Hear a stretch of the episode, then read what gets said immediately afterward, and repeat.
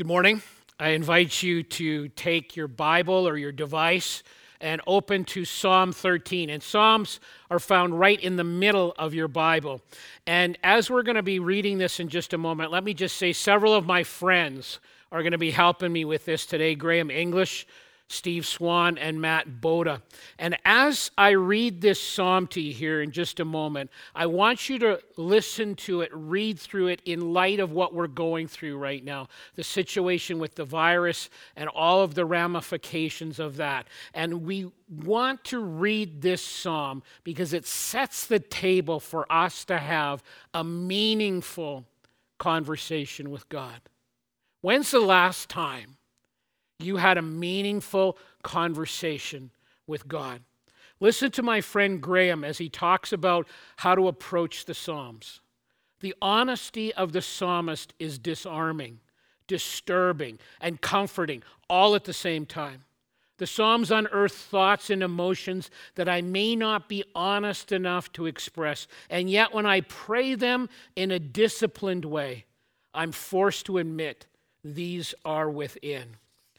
My other friend, Steve, who's also a pastor, actually says to his people, Don't read the Psalms, pray them.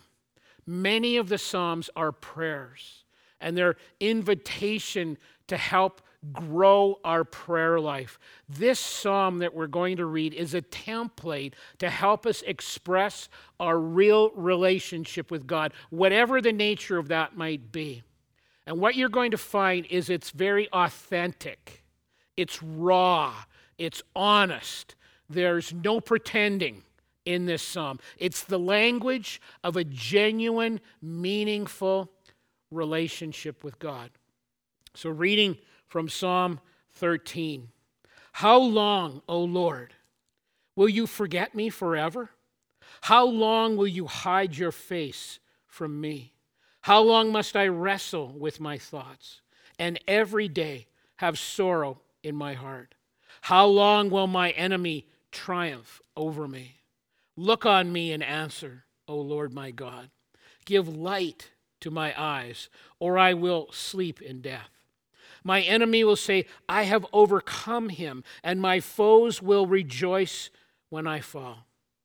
But I trust in your unfailing love. My heart rejoices in your salvation. I will sing to the Lord for he has been good to me. So, as I said, David is very raw in this passage, harsh. In fact, it's, it's almost hard to read this passage, and it's almost accusatory towards God. Notice I said almost accusatory. But as we're on the journey that we're on right now in our world and in our personal lives, this passage has so much to say that can shape our walk with God. And there's basically three parts to this psalm. And David begins the psalm with despair. He begins it with despair. Let me read verses 1 and 2 again. How long, O Lord? Will you forget me forever? How long will you hide your face from me? How long must I wrestle with my thoughts and every day have sorrow in my heart? How long will my enemy triumph over me? And so, as I said, he expresses the despair in his heart, and he uses what's called the form of complaint or lament. Complaint or lament biblically is not whining. It's not grumbling. In fact, the scriptures condemn grumbling in 1 Corinthians chapter 10. Dan Allender writes A grumbler has already reached a conclusion. Shut down all desire and postures with questions that are already barely concealed accusations. It's like the husband who says to his wife in a very accusatory way, You never have time for me. You have time day or night for your friends, but when I want some of your time, you always tell me you're too busy. Do you want this marriage to work or not? Grumbling attacks without asking. And so David asks a whole series of questions. Listen to his prayer. He says, How long will you forget me, O God? Will it be forever? How long will you hide your face from me? It's like you've turned away from me, God. How long must I wrestle with my thoughts? The stuff that's keeping me awake at night. How did you sleep last night? And then during the day, he says, I have sorrow in my heart. On Tuesday, Debbie and I had to go and get some groceries. It had been a long time, and we were out driving around. And it just brought sorrow in my heart again as I saw all the businesses that are closed. And I thought, all those people have lost their jobs. And it just broke my heart. How long, David says, will my enemy have the upper hand? How long will my enemy triumph over me? And in David's day, these complaints were the stuff of real life.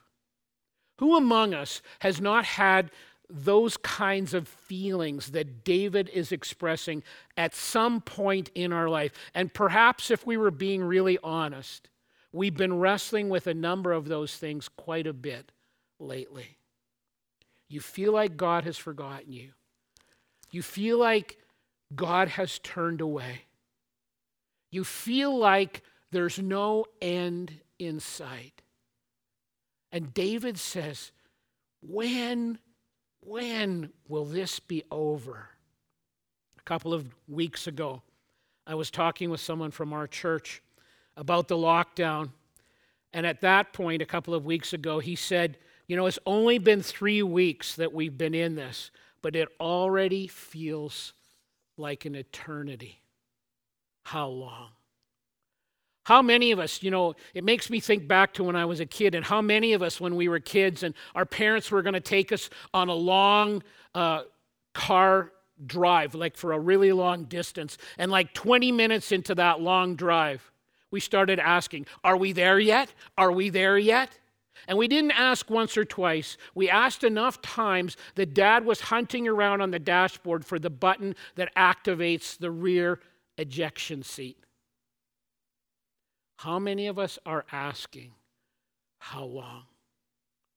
How long will this chapter of my life go on? This week I was speaking with someone else just in the last couple of days, and they said this to me. In January and February of this year, I had this light at the end of the tunnel in my life, something I was really looking forward to. But then when March came and all of this blew up, that light at the end of my tunnel was completely extinguished. And I feel like there's no light for me now at the end of the tunnel. What is the how long for you?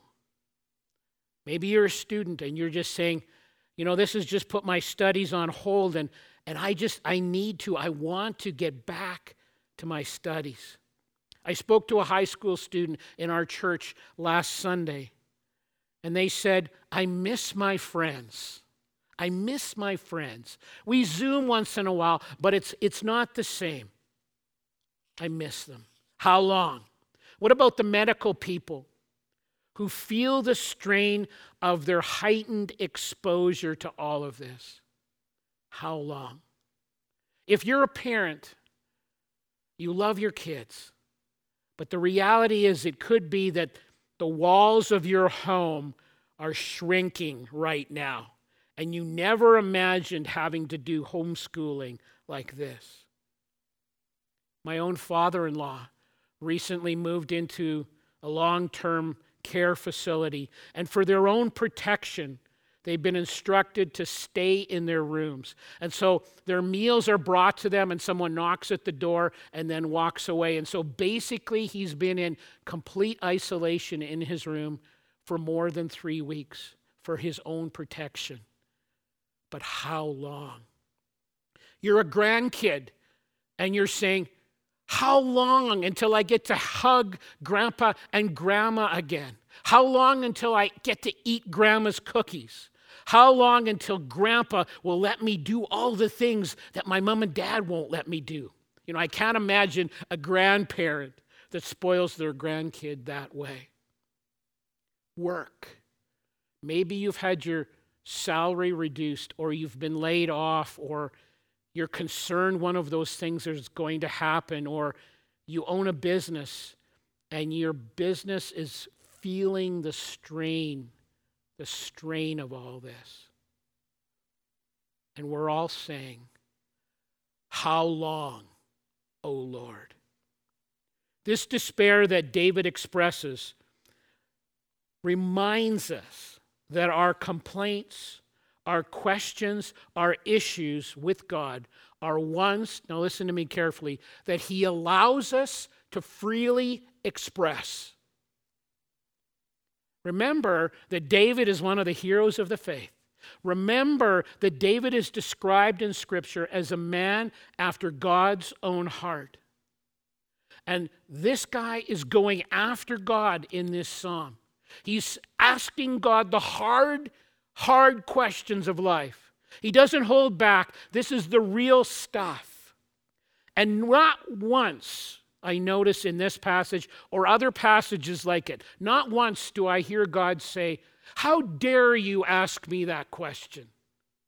We don't see God striking David down for asking these questions. In fact, God is okay with honesty. God is fully okay with honesty. You know, any friend, any pastor, any counselor worth their salt will say, when you are overwhelmed with the circumstances of life, when it's just churning inside of you and it will not go away, and you feel crushed, and you feel like God has abandoned you, or you feel like God has turned away from you, and you feel like your enemy has the upper hand. It says in verse 3, some translations say it's, it's like the sparkle or the light, the sparkle has gone out of your eye. Anyone worth their salt will say, look, those feelings, if they're churning inside you like that, they will find a way out. They will seek some form of resolution, a means by which they can be dealt with. And across our world right now, all over the place, men and women with those churning feelings inside of them, so many of them in an attempt to deal with those feelings, are self medicating.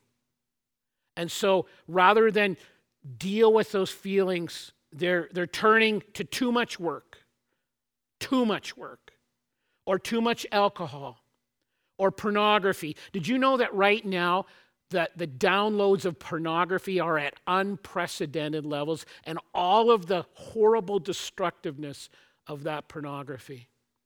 Are they turning to recreational drugs or, or sex or too much food or too much shopping or too much social media or binge watching Netflix?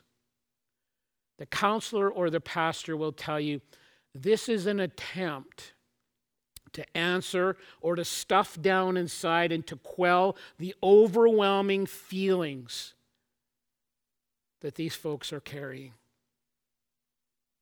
Here's the good news David is saying along these, uh, these uh, forms of self medication that I've listed, alongside those, there's another godly alternative. And we'll get to that in just a moment. So now David in the passage begins to move from openly expressing his despair to expressing what he longs for. For what he longs for to be a reality. That's the second thing in his life. And so part two is reality. And he says, I believe it's okay to talk to God about what I really am longing for. And he says this in verses three and four. He says, Look at me and answer, O Lord.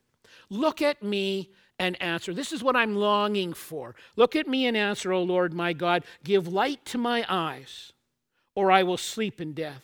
My enemy will say, I have overcome him, and my foes will rejoice when I fall.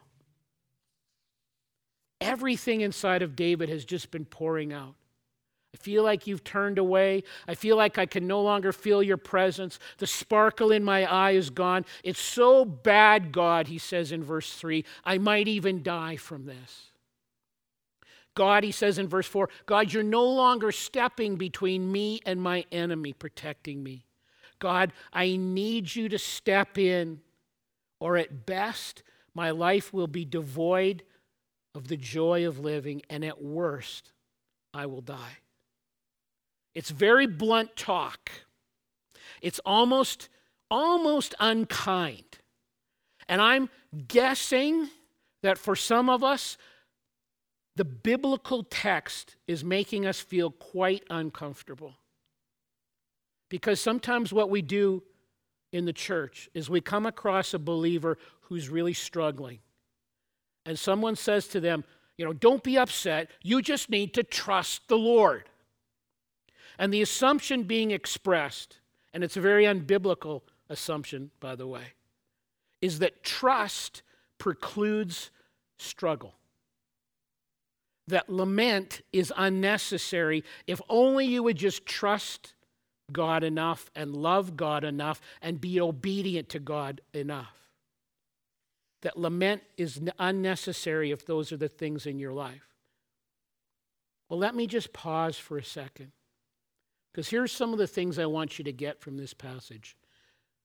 David is saying it's okay to feel despair.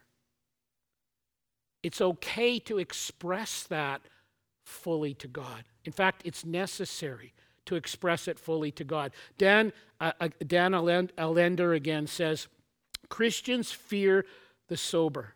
We seem to hold sorrow in low esteem. Despair is actually the dark soil. Remember that the dark soil is the really rich, good soil, right? Despair is the dark soil that is necessary to grow confidence and joy. And so we read this psalm, and some of us are thinking right now David's treatment of God is offside. David is out of line with the way he's speaking to God. It's improper for those that really love God to talk like this. Did you know that about 65 of the 150 Psalms are classified as laments? Read Psalms like Psalm 77 or 80 or 83, and in that you see the writers grappling with God, asking the Lord hard questions, being honest with God there's a lot of this in the Bible. Just recently, we've come through Holy Week. What did we see there? We see Jesus in the garden asking the hard questions of his Father in the Garden of Gethsemane. Mark Boda has said this Remember, it is not wrong because we feel like it's wrong. Remember that it's not wrong to be honest with God to ask our questions. Remember that it's not wrong because we feel like it's wrong. In fact, God invites us to do this. He's a lot bigger than us, and He can take it. And even if you haven't said it with your mouth, if you've just thought it in your mind, He's omniscient. He knows everything, He knows what you're thinking, even if you haven't said it. And this is one of the things that's so wonderful about the love of God, about the grace of God purchased for us, extended to us by the Lord Jesus Christ as he went to the cross and he died in our place and purchased forgiveness and, and a restored relationship with God for us. And it's because of Christ that God chooses to hang out with us even though we bring our complaint. So, secondly, when we deal with God, really what we're doing, and we're real with God, we're stepping into God's worthy alternative. We're stepping into that worthy alternative. And that alternative is different than those other methods of self medicating that I already talked about. This is the godly alternative, which is lament. And it means It's a means that God has always intended for his people to exercise. And really, what it is, is a meaningful conversation with God. And David models this for us in Psalm 13. He says, Don't hide our emotions. Don't pretend like it doesn't hurt. Don't turn to false idols. Don't use the self medicating processes other people do. Instead, express grief to God, express sorrow and mourning and despair honestly to God.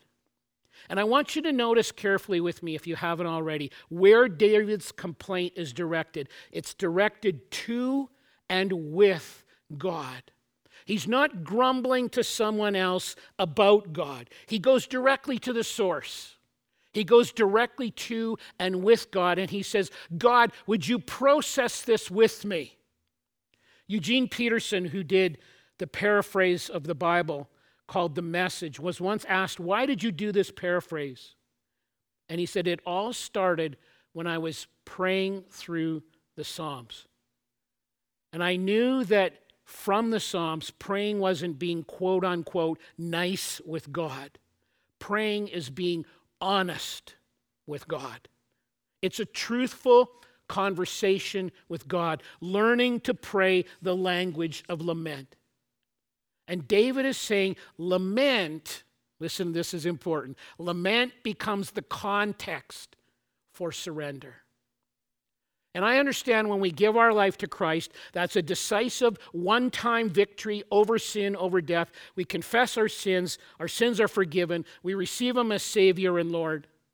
And sin and death are conquered in our life, but we still continue to live day by day. And this is the process of sanctification, which is a process walking with God every day he works to change us by the power of His Spirit. He invites us, the scripture says, daily to take up our cross, daily to die to self. He invites us by the power of the Spirit to transform us over time to be more and more like Jesus.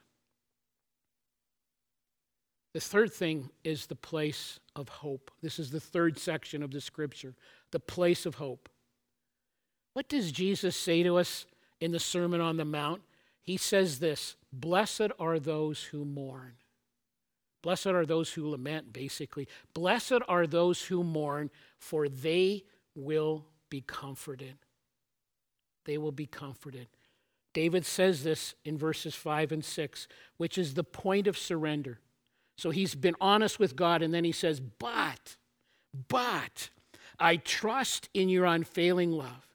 My heart rejoices in your salvation. I will sing to the Lord, for he has been good to me. Lament leads to surrender. Lament leads to turning our hearts over to Him. Lament leads to us asking for mercy. Lament leads to us receiving God's terms for restoration. Lament gives us God's resolution in our life. And so David both with and to God, allows God to process in him and bring him to a place of trust, a place of hope. You know, people have gone through so much loss, whether it's health related or they've perhaps lost their life or their vocation has been attacked in some way or there's more heightened, and we're hearing about this all the time relational clashes because of the you know, long term close proximity that people are spending time together. Psalm 13 gives the framework for a meaningful conversation with God about all of this stuff. When's the last time you had a meaningful conversation with God? Today's the day. I invite you to run to Him. I invite you to be raw with him and honest with him and share with him and cry and weep with him if that's who you are. Do it in the way that works for you. And so, for some people like David, maybe you would write your lament to God. Maybe you'll just say it out loud to him. Maybe you'll sing it. Some people like to express themselves through song. Maybe you're an artistic person and you'll create a drawing or a sculpture that is a picture of your lament. Do it in the way that's right for you, the way God created you. Do it perhaps with others if you're comfortable being honest with God before others, or do it alone with just you and God. Talk to your kids about it. Open up a little bit about your life and what you're going through. I think that would then in turn open the door for them to be honest with you. In, in this season of loss, the God of the Bible is standing by, waiting for a meaningful conversation with you. Amen.